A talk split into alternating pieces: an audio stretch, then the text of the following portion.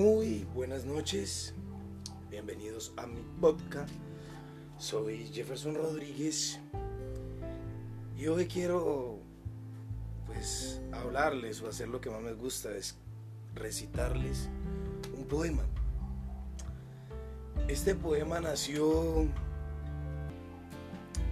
en lo más íntimo de un amor imposible, de un amor que se sabía que no, no íbamos a poder estar juntos.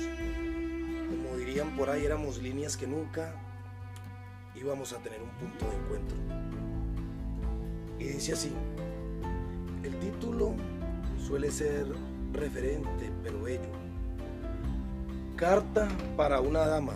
La titulé así porque ella es una dama. Comenzó encantándome con su mirada. Su cara tierna se robó mi corazón.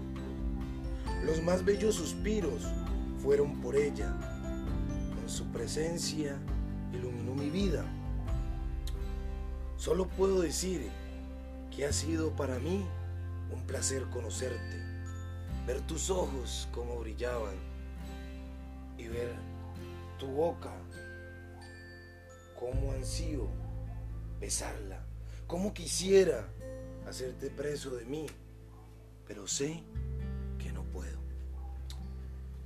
Con esto quiero decir que tal vez no existen los amores imposibles, sino las personas que mueren lentamente y dejan de luchar por todo aquello que los mueve.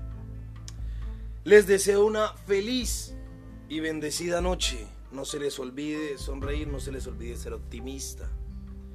Pero sobre todo, no se les olvide creer en el amor. Que estén bien.